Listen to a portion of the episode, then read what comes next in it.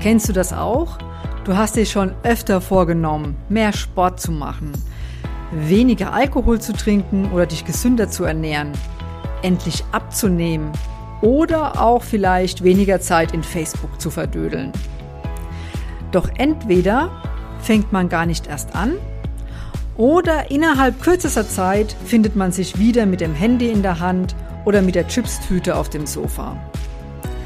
Dabei hattest du dir so fest vorgenommen, es dieses Mal wirklich durchzuhalten. Du ärgerst dich über dich selbst und gibst deine guten Vorsätze wieder auf.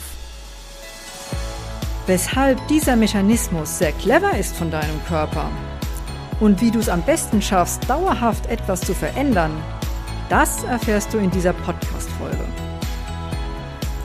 Doch erst einmal herzlich willkommen. Schön, dass du zuhörst.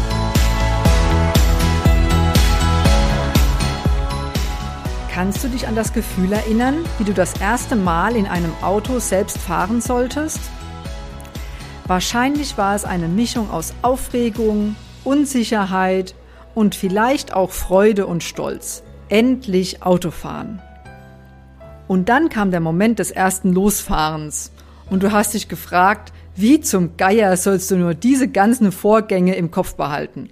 Da ist an den Schulterblick zu denken, blinken, kuppeln, Gang einlegen, Gas geben, lenken, auf den Verkehr achten.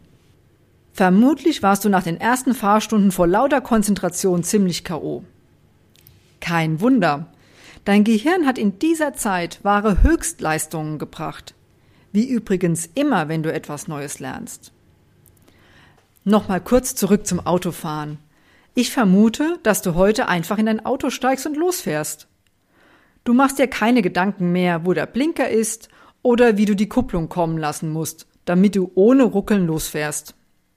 Du hast das Autofahren automatisiert. Beziehungsweise dein Gehirn hat es automatisiert. Und das ist gut so. Unser ganzes Leben wird von Gewohnheiten geprägt. Es fängt bereits beim Aufstehen und Zähneputzen an. Oder wann hast du das letzte Mal darüber nachdenken müssen, wie du eine Hose anziehst oder wie du deine Zähne putzt? Da stellt sich natürlich die Frage, weshalb ist das so? Die einfache Antwort, unser Gehirn spart dabei unheimlich viel Energie. Von unserem täglichen Energiebedarf entfällt ein unheimlich großer Prozentsatz auf unsere Gehirnleistung. Klar, dass dein Körper da möglichst energiesparend unterwegs sein will. Und das gelingt ihm mit Gewohnheiten.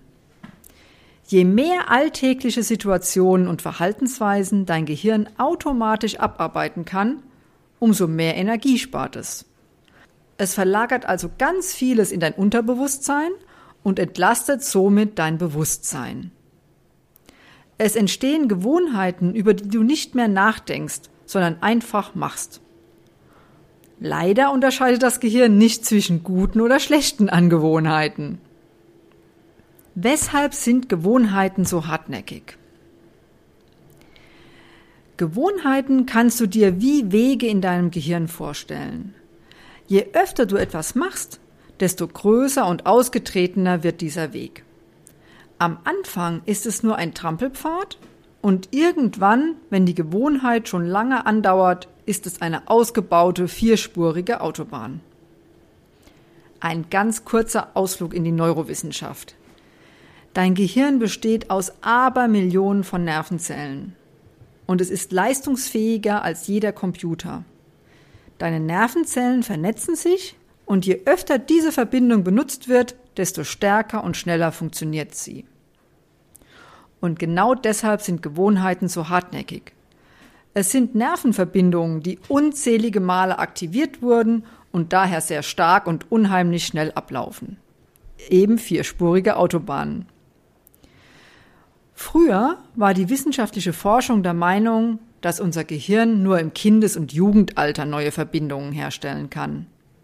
Das ist mittlerweile widerlegt. Unser Gehirn kann sich bis ins hohe Alter neu strukturieren. Und Gehirnareale können ganz neue Funktionen auch übernehmen, für die sie vorher gar nicht vorgesehen waren. Wenn kleinere Trampelpfade zu neuen, vielbefahrenen Autobahnen werden, dann ist eine neue Gewohnheit geboren. Dazu braucht es allerdings etwas Zeit und Geduld. Deshalb jetzt meine Tipps, was dir hilft, so lange dran zu bleiben mit dem, was du umsetzen möchtest, dass es einfach zur Gewohnheit wird und dein Gehirn damit wieder Energie spart. Kleine Vorwarnung. Ja, das passiert nicht von alleine.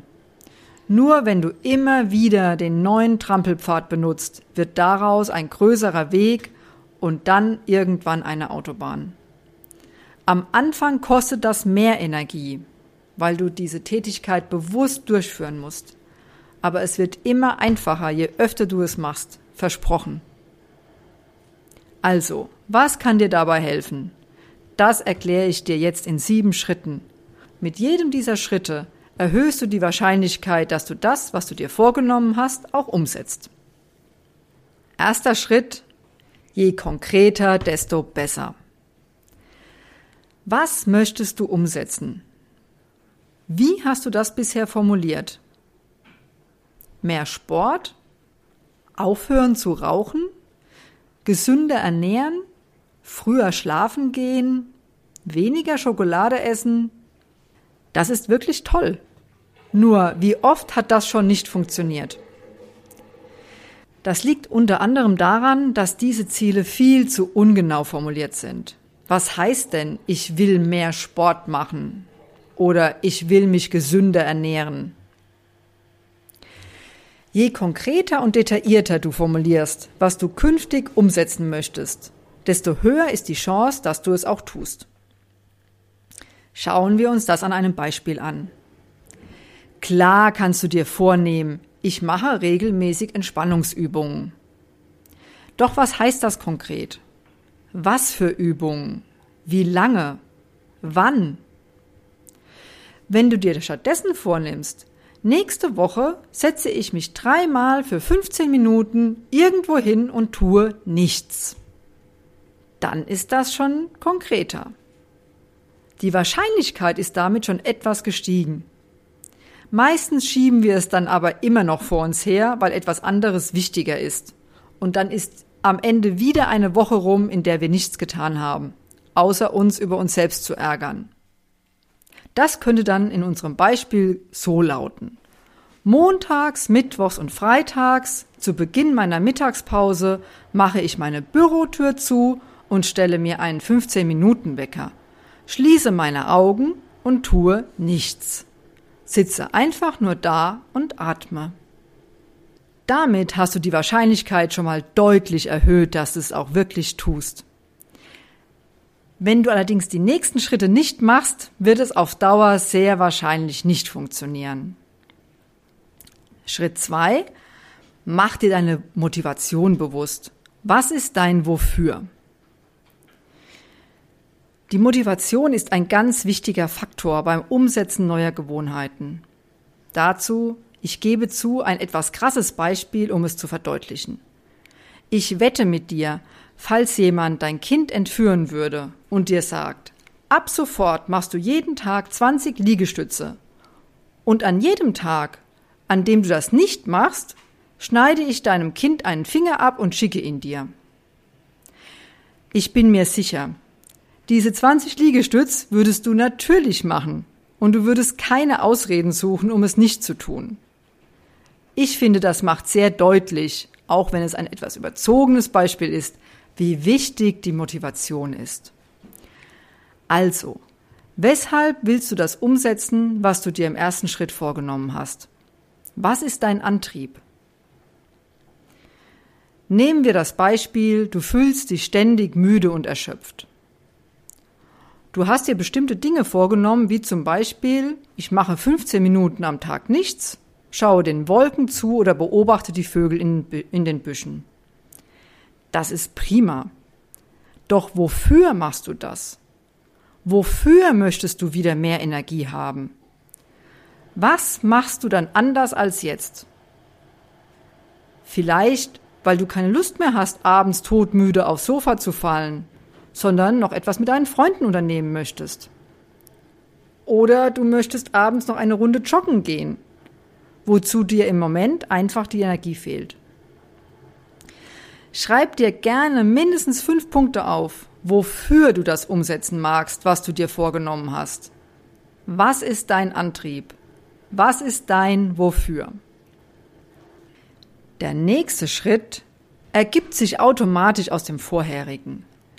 Stell dir immer wieder vor, wie du dich fühlen wirst, wenn du dein Vorhaben eine Weile umgesetzt hast. Angenommen, du willst abnehmen. Wie fühlst du dich dann? Welche Kleider ziehst du dann an? Wie wirst du dich in deinen neuen Kleidern bewegen? Was wirst du denken? Welches Feedback wirst du von anderen bekommen? Stelle dir also dein künftiges Wunschszenario so oft wie möglich und so detailliert wie möglich vor. Der nächste Schritt ist im Prinzip ganz einfach. Du erzählst einer Freundin oder Freund von deinem konkreten Vorhaben. Vielleicht bittest du sie auch, aktiv nachzufragen, wie es mit dem Umsetzen klappt. Damit erhöhst du dramatisch die Wahrscheinlichkeit, dass du das tust, was du dir vorgenommen hast. Unterschätze nicht, welchen Unterschied es macht, ob du dir für dich alleine etwas vornimmst oder du es auch anderen Menschen sagst, du dich committest. Für mich ist das ein Riesenunterschied. Nehmen wir als Beispiel meinen Podcast hier. Er soll einmal wöchentlich freitags erscheinen. Dabei fällt mir gerade auf, eine Uhrzeit hatte ich bisher noch nicht festgelegt. Wenn ich jetzt also für mich zukünftig festlege, er soll freitags bis 15 Uhr online sein. Dann ist das sicherlich nicht schlecht. Aber ich habe ja immer noch so eine Hintertür offen und kann ihn immer noch nach hinten schieben, weil ja nur ich davon weiß. Würde ich aber jetzt öffentlich hier sagen, mein Podcast geht immer freitags um 15 Uhr online, dann sehe das ganz anders aus, oder? weil dann vielleicht spätestens um 15.30 Uhr die ersten WhatsApp bei mir eintrudeln würden, ob irgendetwas passiert ist, was los ist, warum der Podcast noch nicht online ist. Also, suche dir Menschen aus deinem Umfeld und sag ihnen ganz konkret, was du in Zukunft anders machen wirst. Der fünfte Schritt, um die Wahrscheinlichkeiten des Umsetzens zu erhöhen, vereinbare Konsequenzen. Und zwar positive und negative. Was passiert, wenn du dein Vorhaben umgesetzt hast? Mit was belohnst du dich? Sei kreativ. Gerne auch Zwischenschritte einbauen, Zwischenbelohnungen. Bei jedem Mal, wo du es geschafft hast, klopft dir auf die Schulter, entweder tatsächlich oder innerlich und sagt dir, ja, das habe ich toll gemacht. Der einzige Punkt, den die Belohnung erfüllen muss, ist, Du solltest dich richtig darüber freuen. Das kann eine Massage sein, eine Maniküre oder exklusive Kosmetikbehandlung. Oder auch ein Stück Schokolade oder mal ein freier Tag nur für dich alleine. Oder, oder, oder. Was wäre für dich eine Belohnung? Das ist die einzige Frage, auf die es ankommt. Und dann noch, was passiert, wenn du nicht durchhältst? Gibt es etwas, wie das Fingerabschneiden deines Kindes, das so eine große Strafe wäre, dass du deshalb deutlich motivierter wärst, durchzuhalten? Der sechste Schritt. Halte mindestens 28 Tage durch. Wie ich am Anfang erklärt habe, die neuen Verbindungen der Nervenzellen sind erstmal nur kleine Trampelpfade. Je öfter du dein neues Verhaltensmuster durchführst, desto ausgetretener wird dieser Pfad und desto einfacher wird es auch immer. Um einen halbwegs stabilen Weg zu erreichen, der nicht gleich wieder überwuchert wird, hilft es, wenn du mindestens 28 Tage am Stück durchhältst. Dann wird es immer einfacher werden. Stell dir vor, wie jedes Mal dein neuer Weg ein klein wenig breiter und ebener wird, je öfter du dein neues Muster anwendest als letzten Schritt, um die Chancen weiter zu erhöhen, dass du auch ins Tun kommst und das umsetzt, was du dir vorgenommen hast. Such dir Menschen, die sich Ähnliches vorgenommen haben. Abends sind mein Mann und ich zum Beispiel häufig einfach müde und froh, Feierabend zu haben. Dann ist es wirklich prima, dass wir uns gegenseitig motivieren, nach dem Abendessen noch eine kleine Runde mit den Hunden zu laufen. Fällt dir jemand ein, mit dem du ein ähnliches Ziel hast? Jetzt nochmal die sieben Schritte zusammengefasst. Formuliere so konkret wie möglich, was du dir ab jetzt vorgenommen hast. Mache dir dein Wofür bewusst. Stelle dir so oft wie möglich vor, wie du dich fühlst, was du tust, was du denken wirst, wenn du dein Ziel erreicht hast. Erzähle anderen Menschen, was du vorhast. Lege deine Konsequenzen fest. Mache aus dem kleinen Trampelpfad der neuen Gewohnheit eine vierspurige Autobahn. Halte dazu mindestens 28 Tage durch. Suche dir Menschen, die ähnliche Ziele haben. Gemeinsam geht es oft besser. Und falls du möchtest, schreib mir gerne, was du dir vorgenommen hast, was du umsetzen möchtest. Und wo hapert es vielleicht noch in der Umsetzung? Vielleicht wünschst du dir auch professionelle Hilfe oder du weißt nicht, wo du anfangen sollst. Dann schreib mir total gerne eine WhatsApp oder Mail. Meine Kontaktdaten findest du in der Beschreibung. Ich freue mich von dir zu hören. Nächstes Mal wird es einen kleinen Einblick in ein Hobby von mir geben. Falls du wissen möchtest, welches das ist und welches geniale und unerwartete Muttertagsgeschenk ich dieses Jahr bekommen habe, dann schalte nächste Woche wieder ein. Bis dahin wünsche ich dir eine wunderbare Woche. Genieße das Wetter. Deine Claudia.